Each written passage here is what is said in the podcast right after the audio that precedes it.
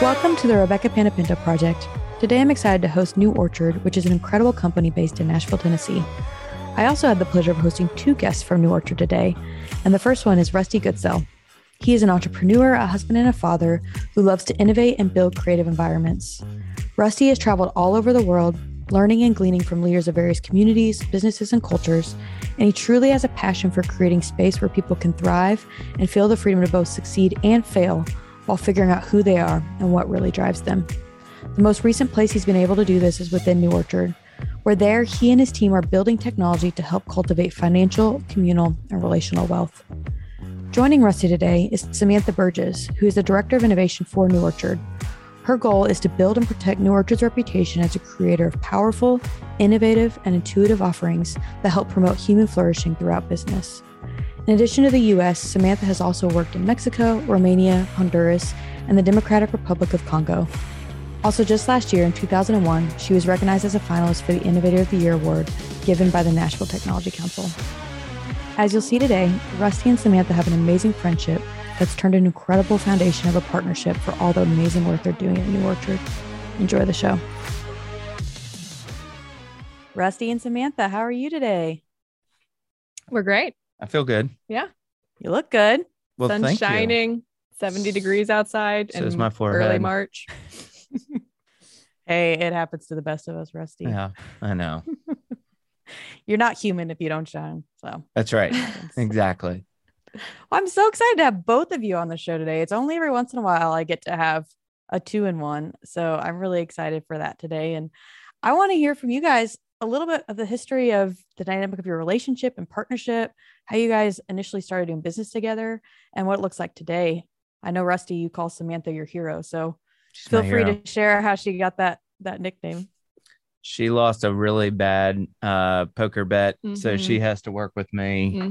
hmm Um, no, uh, we we started working uh, together. What I mean, 10, Almost 10 years ago. 10 years ago uh, with a, a company called Guidant Partners, um, to where we were kind of brought in to help grow the organization through processes and procedures between sales and operations and whatnot. And, uh, you know, Sam was at a place where uh, she was, you know, trying on a number of different jackets and uh, I got to be a witness to that and a participant and uh, and then I got to watch her go on and continue to change the world in a number of different avenues. And uh, so when the opportunity came uh, for us to start, or when I had the opportunity to to uh, to help start New Orchard, uh, Sam was the first phone call I made. I was basically like, "Hey, I'm not going to do this unless you come and do it." So it was a little bit of bribery, and you know,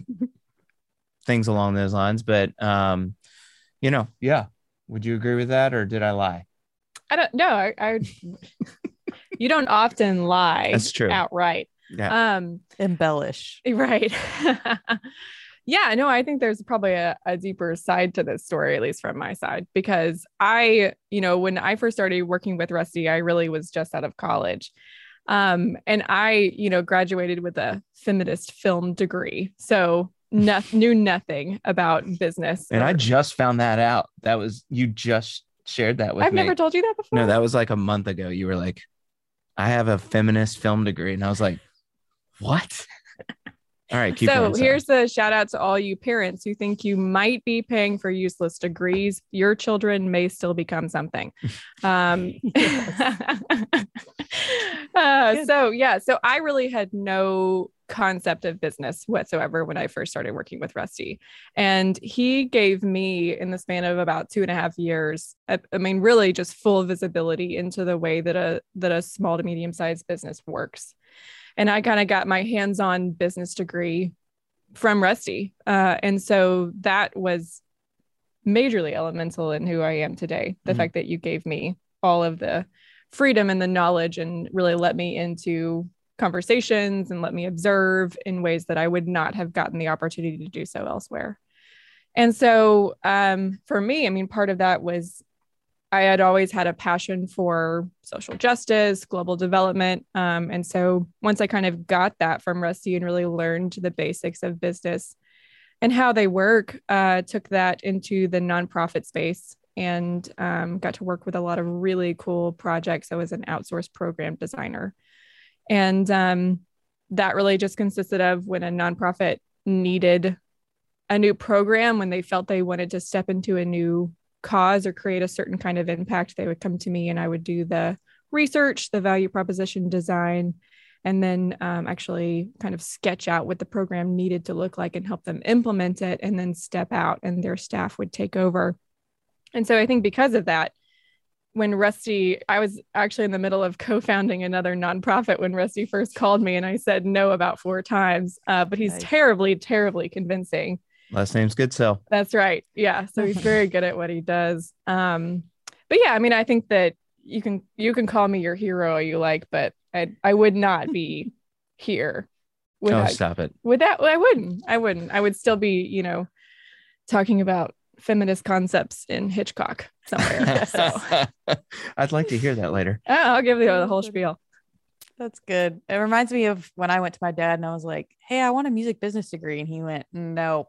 I mean, I'm thankful for it now, but I think I probably could have still had the same endpoint with a music business degree. Like it would have been detrimental, but right. It's a winding road. Yeah. Yeah. Mm-hmm. Well, Rusty, I've known you for a long time now, and I think you've had the entrepreneurial bug longer than you even realize. Hmm. So, when did you kind of hit that tipping point of, okay, it's time to go start my own show? It's a great question. I think uh, there were a number of uh, opportunities I tried to force it um, and find the idea. Uh, I had a mentor of mine tell me, you know, if you can learn how to run one business, you can run them all. It just, you know, kind of uh, depend. The things that change are the product or the service and the delivery. Um, and he essentially said, if you can, you know, identify the problem and find the solution, then you've got an opportunity. And so I kept trying to find the problems and kept trying to find the solutions. And um, things didn't, they didn't feel right. It, it felt forced.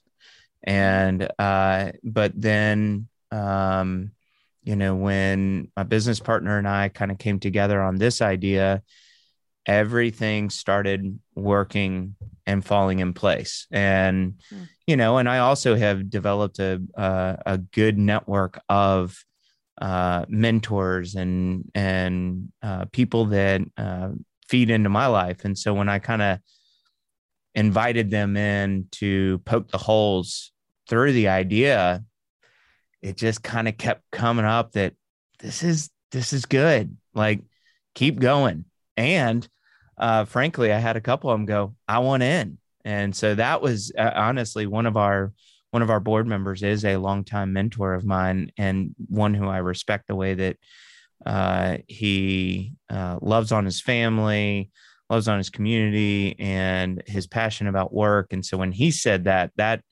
that caught a lot of attention. So uh, at that time, it was like, okay, let's let's um, cut cut the cord and go. Nice. Scary and thrilling at the same time. Very scary, very mm. thrilling. And in the middle of a pandemic. Mm, that yeah. was awesome. So, nice. Yeah. Hey, if you can survive, then you can su- survive anytime. So that's what they that really us. became our mentality. It I mean, honestly, mm-hmm. it did. And I think the pandemic really allowed us to um, get our foundation in place. Mm-hmm in a way that let us do that patiently.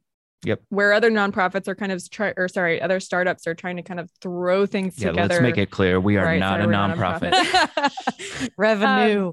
Um, other startups are kind of trying to throw their foundation together so they can get out into the market quickly with this competitive idea that they have.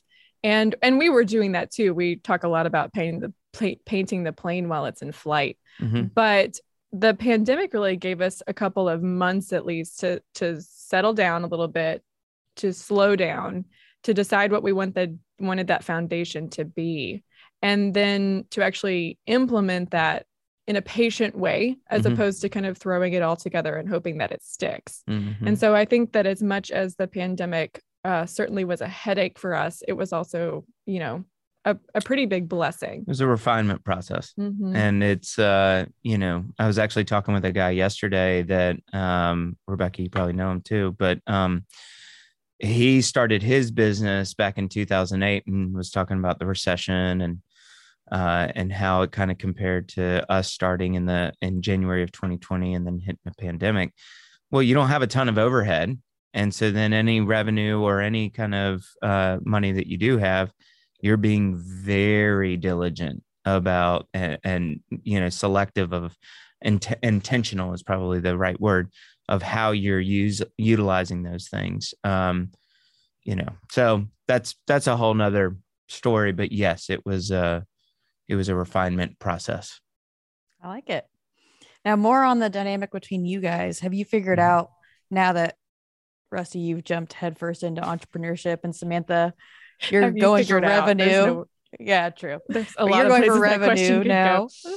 versus maybe grants or whatever. Um, like I guess where does Rusty stop? Samantha, where do you begin, or the other way around? Like, is it, you know, sales, sales, sales for you, Rusty, ops, ops, ops for you, Samantha, or is there a balance and a, a skill set kind of molding that you're seeing? Uh, I feel like we fight over that line a lot. Mhm. Um, but in a really good way. Mhm.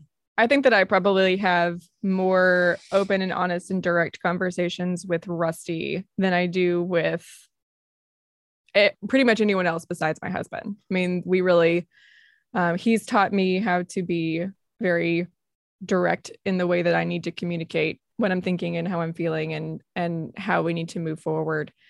And so I think we've got that really well practiced. Um, and so even now, as we come up on, you know, we joke all the time. We've already had our weekly fight, so we're good Mhm. to go. You know, if we get it done on Tuesday, Yes. then we're the, the rest of the week is gonna be good. Um, but I think it's both. It's because both of us are very, um, you know, passionate. Kind of seems like a cliche word, but both of us are very invested in what we're doing, and we are incredibly different. Um, but I think we've learned and we're continuing to learn how to use that diversity well, um, how to use those opposing perspectives well. And so, yeah, I mean, it is. Um, I come from a product side. That's that's where I live. I'm, you know, my priorities are about making a product that's highly valuable to the market. Rusty's priorities are about making a business that can live and be sustained. Mhm. And those two things are not always the same. Mhm. Um, in fact, they're most often not. Yep. And so we have to kind of figure out, um, you know, he has to walk me through a lot of times his mindset and from the business side and help me understand no, I'm not just, you know, we're not just not making this decision or making a different decision because I'm not hearing you from a product standpoint. We're doing it because this is what the business needs right now. And I think both of us are learning how to not do things perfectly at all times, Mhm. right? That there are compromises that we need to make.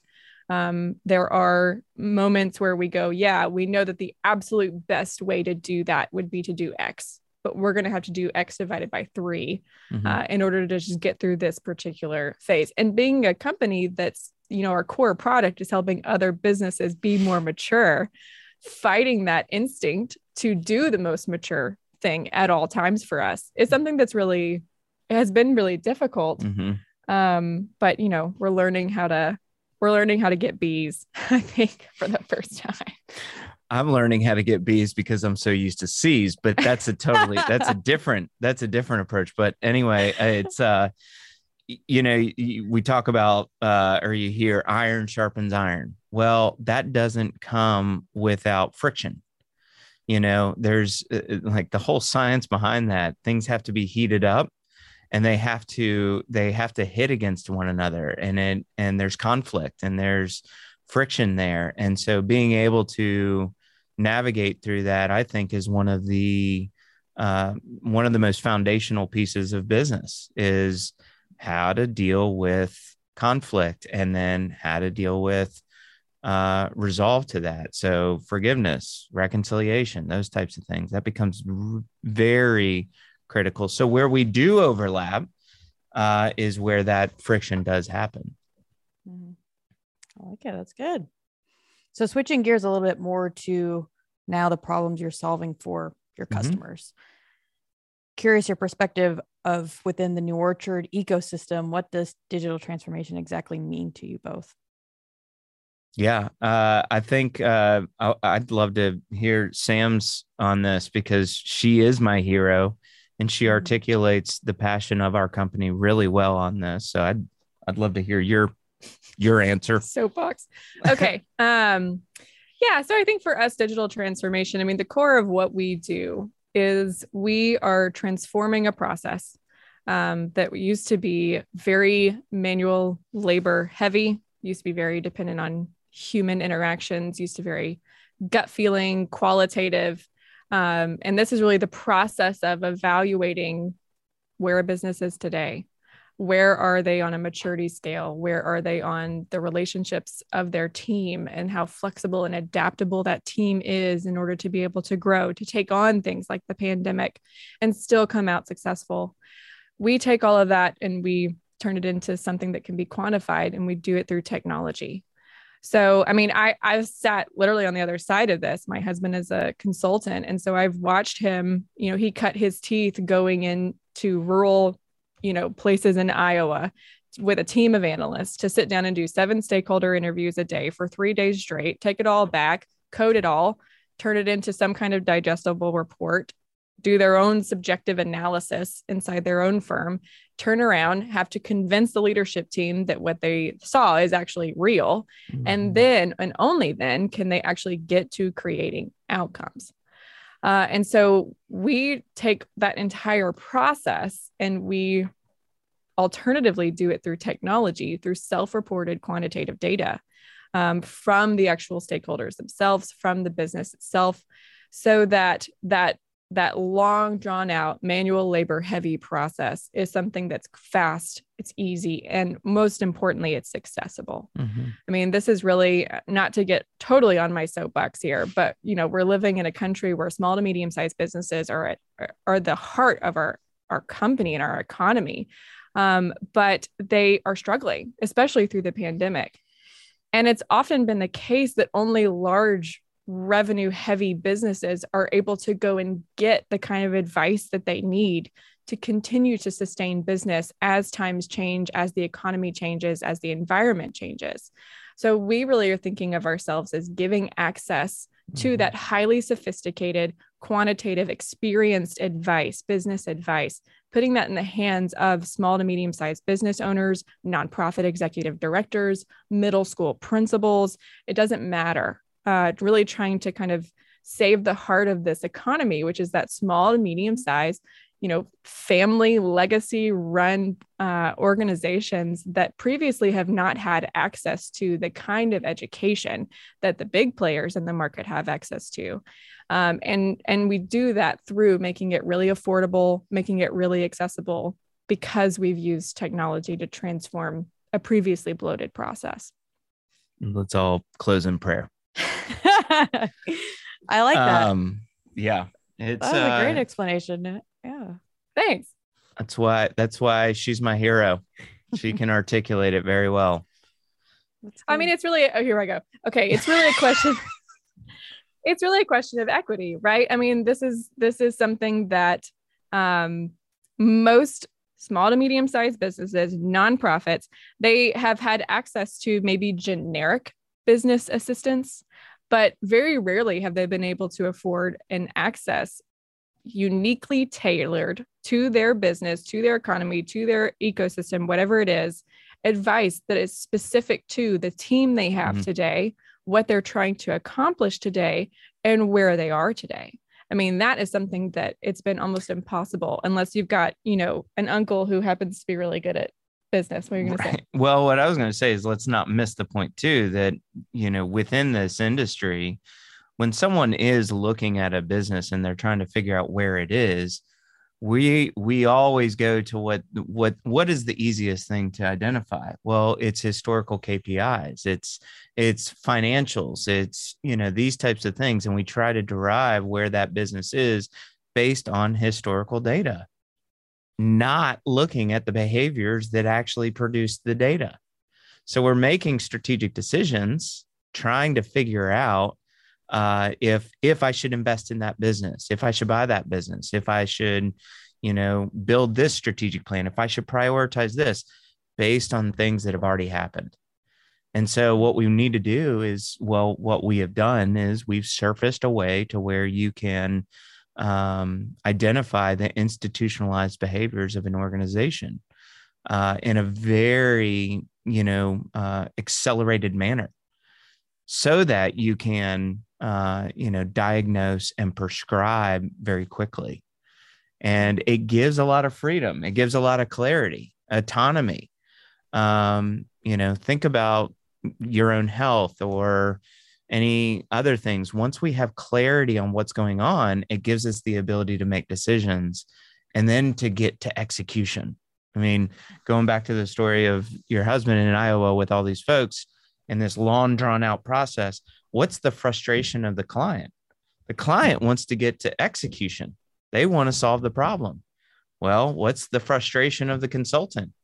They want to get to the point where they can actually make an impact so let's reduce that amount. I mean, this is what if you if we look at EMRs within healthcare, you know, what back in the 70s, this is what accelerated a lot of that diagnosis, prescription, those types of things. So all right, I'm going to get off my soapbox now. I like it two soapboxes in one. I know. It's very know, clean I, over here. You have to get a two for one with Rusty right. and I because nobody will pay for both of us. So. so what soap would you be? Like I'm Irish Spring on that one. You are Irish Spring. Ah. yes, that's great.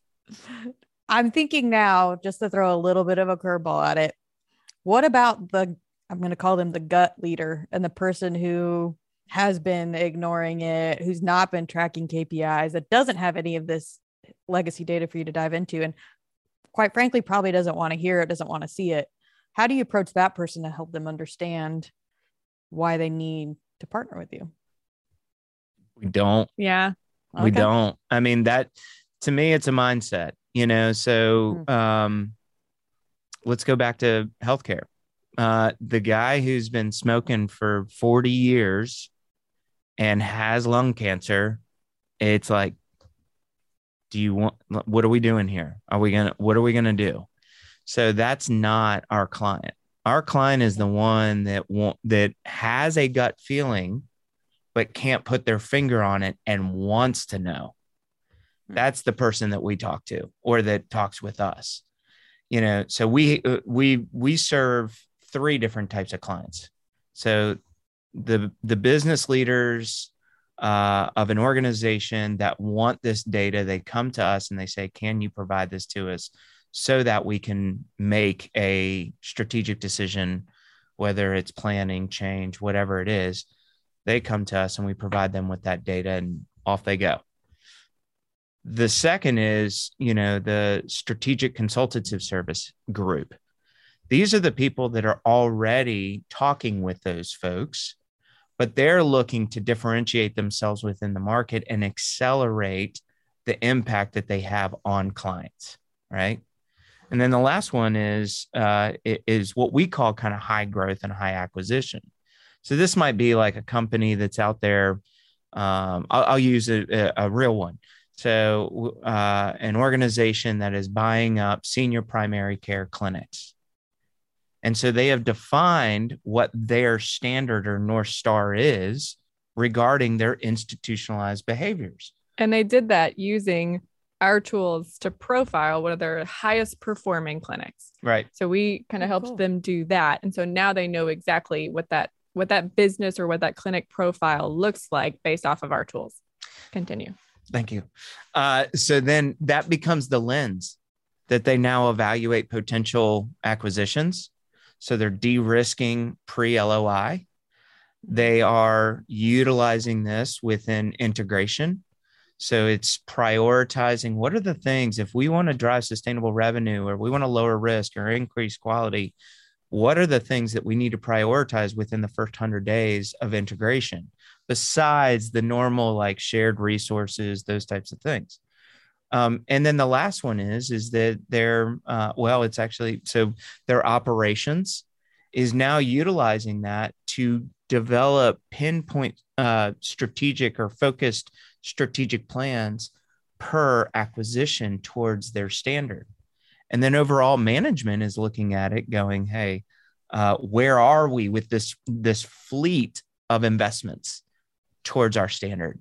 So none of those people ever say, or we have not found them to say, we don't we don't want to know because we just we you know from a sales perspective and this Rebekah you know this you, you know trying to convince somebody uh it just doesn't it, it, it's it's a lost cause Hmm. And Especially I when it comes to mindset. You get yeah. that right. Teach somebody mindset.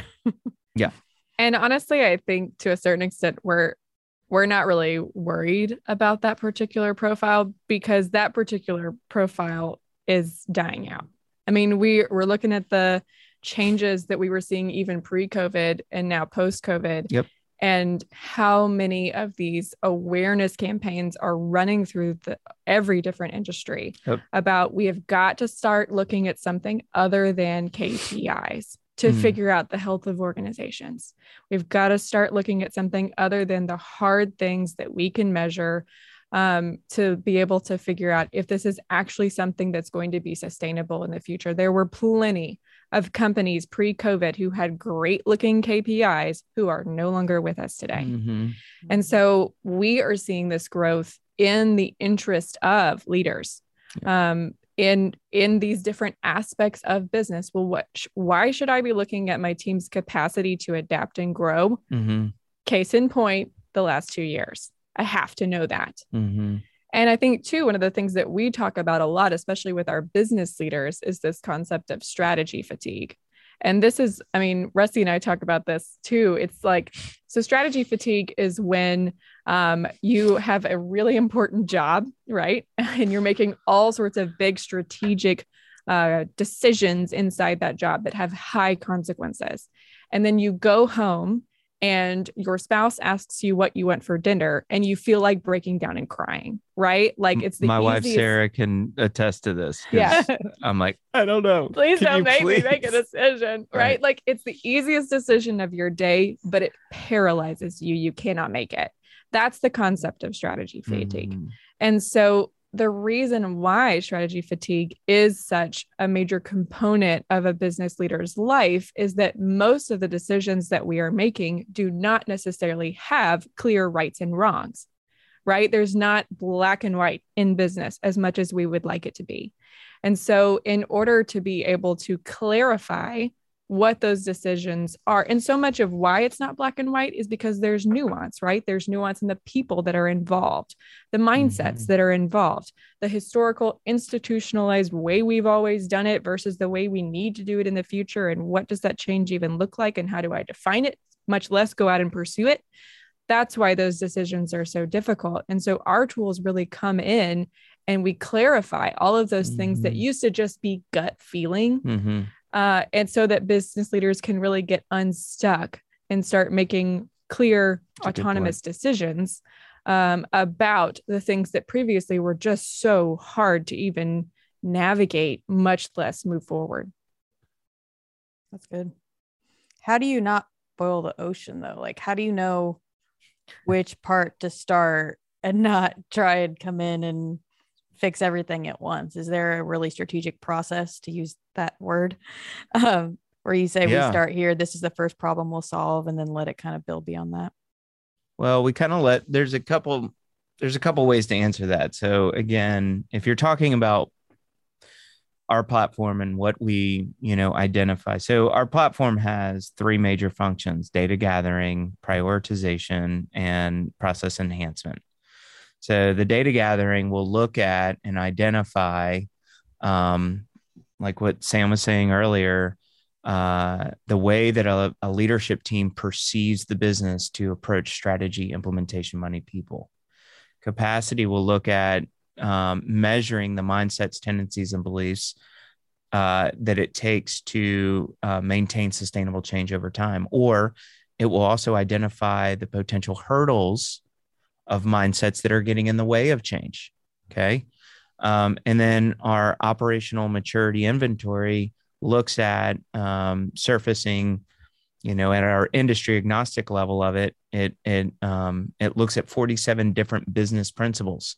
So anything from strategic planning, managing by financials, sales processes, uh, employee engagement, whatever you can think of, and it surfaces where where an organization is across those. So once you have all those pieces, then it moves into prioritization, right? So what do we need to focus on first? So to answer your question, how do we just identified 22 things that need to be done? Well, guess what? No leadership team that I know of is going to be able to focus on 22 things. So they pick three and they develop what the next 12 months looks like. And our tool helps them pick those three. Right. It prioritizes based on whatever their goal is. So if their goal is to drive sustainable profitability, it's going to lay out, it's going to basically say, hey, based on your current behaviors, these are the things that we would recommend. Now, what the data doesn't know is it doesn't know anything about interpersonal communication of a team. It doesn't know anything about COVID, doesn't know anything about politics, the financial status of an organization.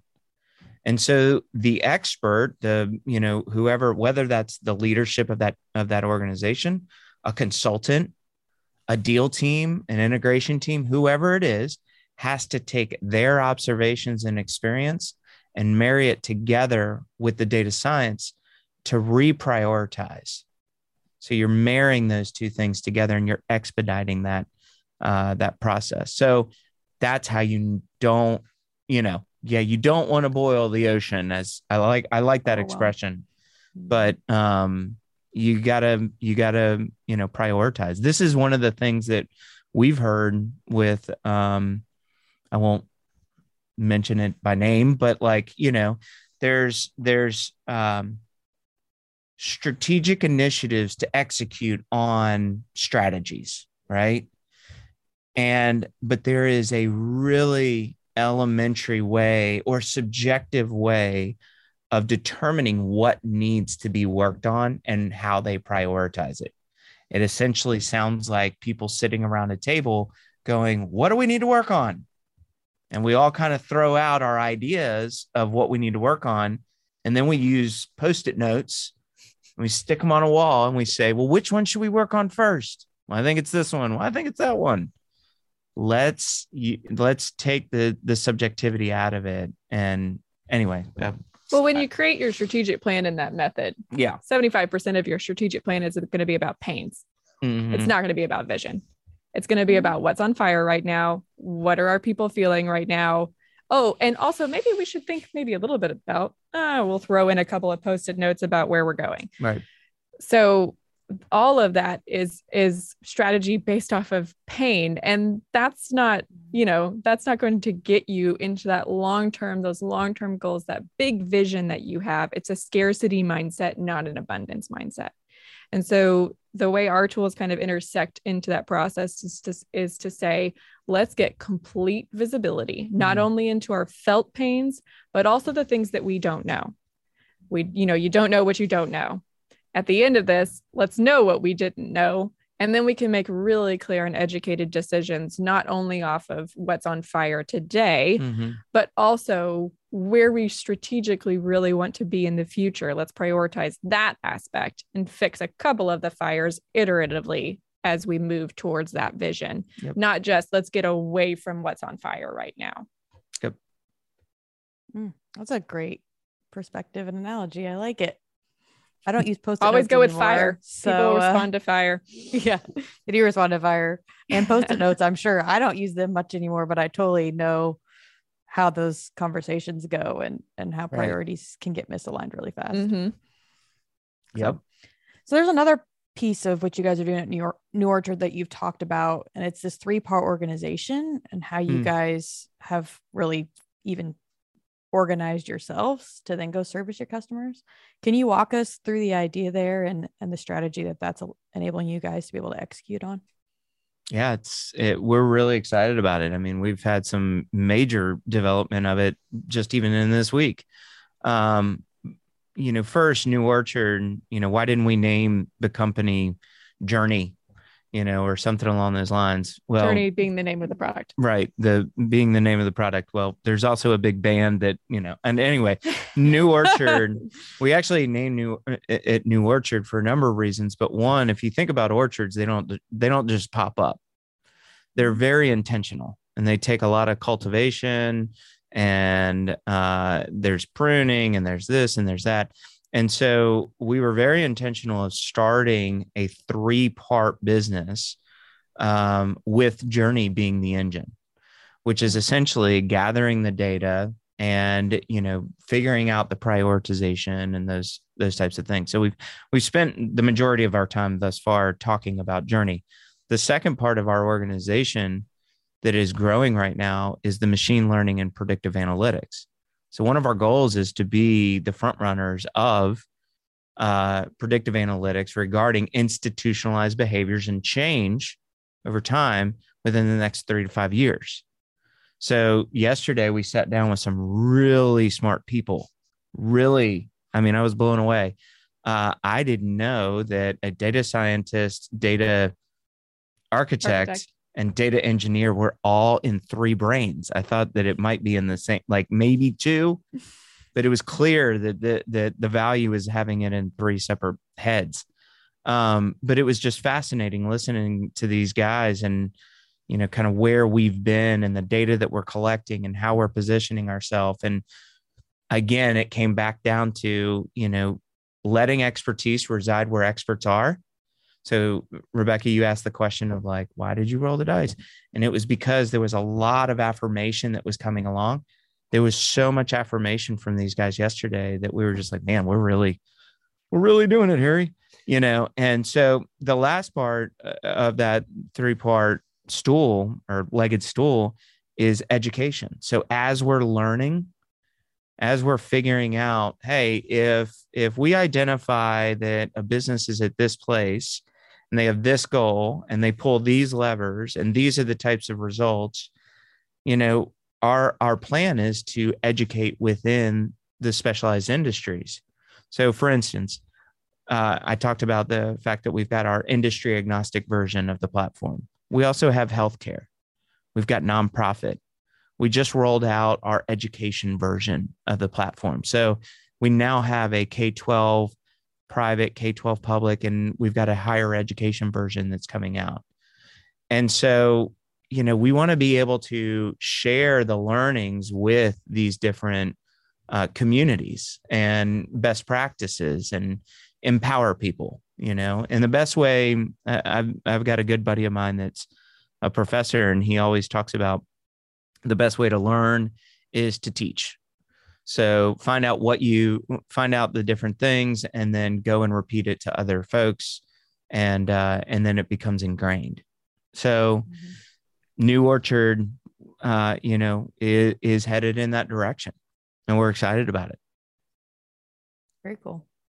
Yeah, they say the more you can make complex scenarios digestible and understandable to others, Mm, the understanding of that situation just great becomes greater. Mhm. there's a um, an article and i would if you haven't read it uh, you would definitely love it uh, harvard business review just put out an article maybe a week or two weeks or in the most recent edition to whatever date this is that you're watching this um, and uh, and it talks about it's actually written by the guys who wrote um, challenger sale brent Mhm. something um and uh and and they talk about simplifying continue to simplify the message um for for your prospect for your client whatever it is. And simplicity because of how fast everything is moving today the information that you have access to but simplifying it for your people is is whoever your people are is uh, the biggest value that you can provide. Mhm. I like it. And just a thought on um, your third point there too is uh, maybe pivoting the revenue model in the future. Mhm. Like as you're finding all these efficiencies, instead of being like, "Hey, this is the cost for this data output and this process and situation," it could be now whatever benefit you see in your business, like get a percentage of that instead. That would be really cool. Look at her. I, I Okay. laughed Just dreaming Rebekah. for you. I know. I laughed when I was reading your questions yesterday, and and one of them was how quickly can you leverage new revenue streams in your business? I was like five minutes. Right. We Yeah. could do it in five minutes. That's right. We're still so young and so flexible, Right. but also Versatile. versatile and Very lean. versatile. um and i think that you know when we when we talk about what the future of our business looks like that flexibility is something that we will we will hold on to with both Mhm. hands i Mhm. mean we've um really really been intentional about staying lean Mhm. uh about staying highly efficient and um and i think too kind of going back to lessons that we learned together i think specifically of there was a period of time at guidant partners Mhm. when we were down several um of the kind of the key players that were in inside Mhm. what that business delivered and we went through a period of probably eight to nine months where we were just lean um, Mhm. and they were you know they were kind of considering new hires and and looking for new people but that was you know back in the day where nashville was not a big technology city and so Mm. there just was not a lot of available resource and we went through a long period of lean Yep. and i think that was probably really elemental in learning for me what it looks like to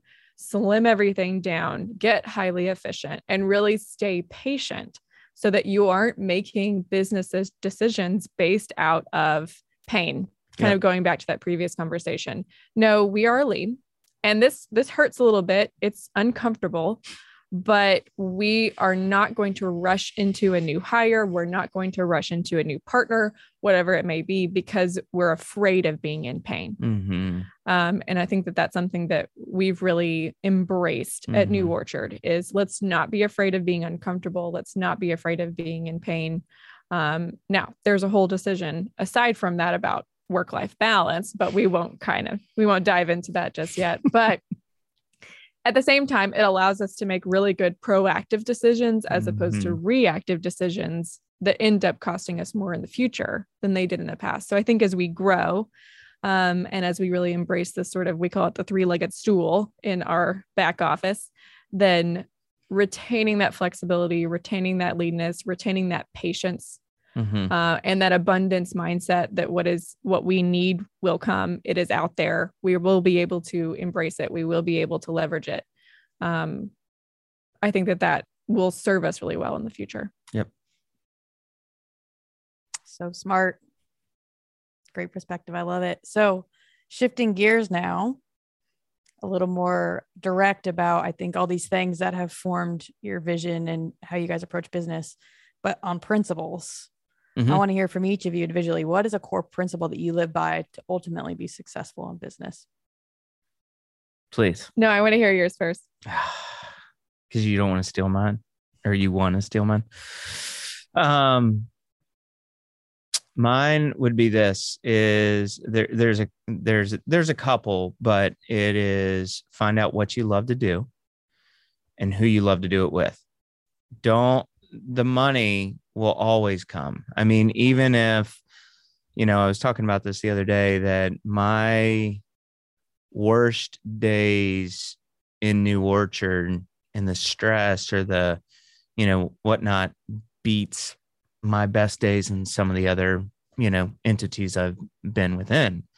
Um, and it's because i absolutely love what i do and i love the people that i do it with. And you know kind of um, the creativity i mean we have such an unbelievable team um, and a culture as well uh, and so and that's the other core principle is this you know Rebekah, what was the name of the um, highest producing um, technology company in Nashville 15 years ago? Go. What is it? No idea. No idea. but you can probably tell me about the friendships that you had 15 years ago and which ones are, you know, uh, uh, are still relevant and what fed you during that time or, you know, this and that. And so relationships are the things that last. And so New Orchard may, you know, not make it and um, but all of the relationships within it have the opportunity to to make it for as long as they want to. Um, that's eternal. And so you know looking at going back to that that piece of humans interacting and working together will have conflict. And so learning how to fight fight fair forgive one another and reconcile is is probably the most important thing to me in this business. Um, and in fact i mean sam and the rest of the team can attest to it that i put that in our in my agreement with them is that you know i commit and i ask them to do the exact same thing is that we will commit towards uh, fighting fair and um, and working towards uh, forgiveness and then hoping for reconciliation, which is, you know, the the vernacular behind that is very intentional. I'm happy to share about it some other time, but um, but those those are the things. You're gonna laugh when you hear mine. All right, go for it. Do tell. All right, straight face. Okay. Um, I I think that probably uh, the principle that defines not just how I think about New Orchard, but also how I think about most everything um, is audacity. I think that it's audacious for Rusty and I to believe mm. that we can found a company in January of 2020, make it profitable in two and a half years, and then, you know, achieve the big vision that we have. I also think it's just it's an it's an audacious way of thinking. It's an audacious way of being. I've been a big believer always that you make the life that you want to have. Mm. that doesn't matter what life it is. Um, but it's it's the courage the audaciousness the contrariness to say i don't like what this life looks like today.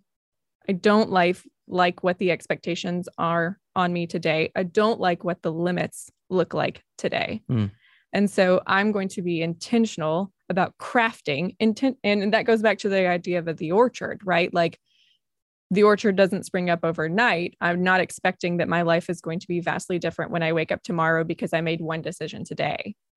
But that incremental, that iterative audaciousness to mm-hmm. continuously make a pattern of making decisions, making stances, put pushing boundaries, setting boundaries. Mm-hmm that will craft the life that you ultimately want to achieve, you begin to see the fruit of that after a season, after two seasons, after three seasons.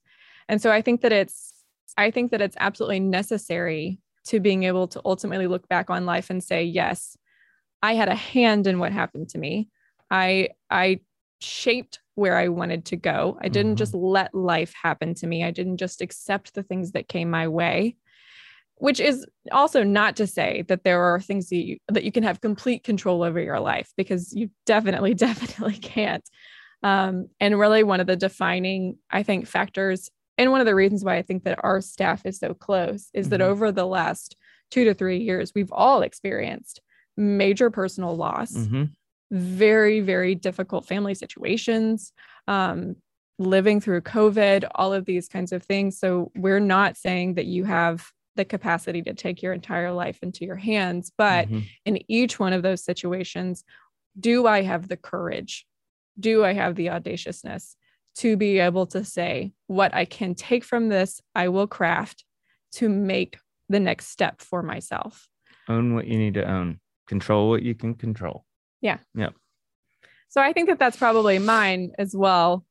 And then the other one that I would say, which is a totally different sort of um, note, but this is something that I learned in college, which has been really, really helpful to me.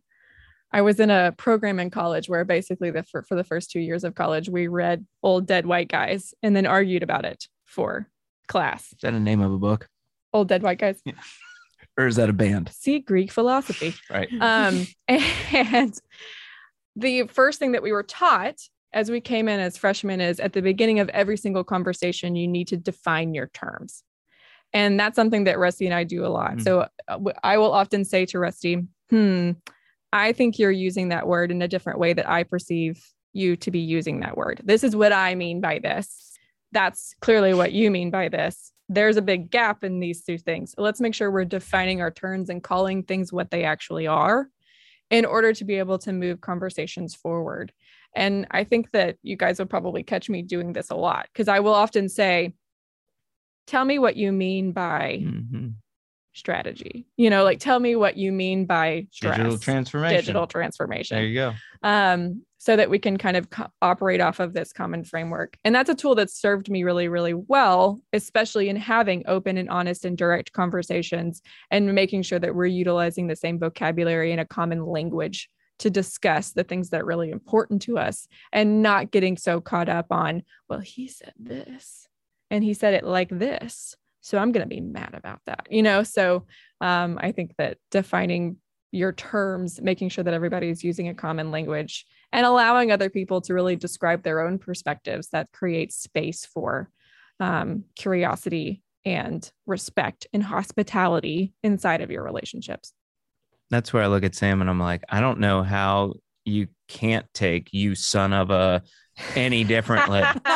can you define right? yeah, can you please? Uh, this is what, what I. do you mean by right? yeah, guys versus girls. Definitely different. but you guys are fabulous. This was so much fun. Love. I know this was fun. New Orchard, yeah. This was fun with you. This was fun with you, Rebekah. It's good to see you. I love the. Have to do wall. it again sometimes. Yeah. Thank you. Yeah. Is that and real or are... is that uh what is that thing? I jokingly call it my real fake background. Your real Because it is real, but it's, it's not behind her backdrop. Ah, gotcha, gotcha. Mm, so well, yeah, we miss you. We miss you great. down in Nashville. Let's give Nashville Thank a shout you. out in the Nashville mm-hmm. technology community and yes. business startup entrepreneur center. We do have to give a shout people. out. They gave us a great place here. We are sitting in the Nashville Entrepreneur Center in the Chase Studio, uh, maybe the Chase mm-hmm. Studio Lounge. And uh they even let us rent a dog to be in here with I us. I know we yes. got Sassy we the Sassy. dog mm-hmm. is in here, and we got Clark helping us out. And so we've uh we got to give a shout out to uh to the community here. So uh they've they've been great hosts. Yes, we don't usually I don't usually look this good. So, you know, we got lights and stuff. It's Makeup amazing. Artist. Awesome. Yeah, you look great. You sound great. So thank you, Entrepreneurs Center, Clark Buckner, and uh, we'll have to see that dog on the next Sassy. episode. That's right. That's right. Awesome. Well, you guys have a great rest of your week. Excited to share the good news about New Orchard with the world, and we'll watch you guys grow. Super excited. Thank you so much, Thanks, Rebekah. Rebekah.